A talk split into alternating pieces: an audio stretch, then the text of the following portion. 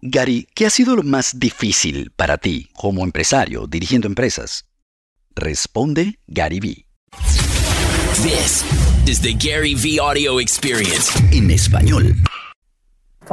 Despedir gente es la parte más difícil para mí en mi carrera como empresario. Es lo peor y no tengo ese mismo nivel de ansiedad. Ahora soy mejor. También creo que estamos haciendo un mejor trabajo como organización, dando feedback en el camino para no impactar a la gente. El problema con la claridad en el ambiente de negocios es que si no eres claro, de repente sorprendes a la gente. Yo era peor, el peor. No solo no te decía que estabas haciendo algo mal en los últimos 6 meses, sino que hacía lo contrario.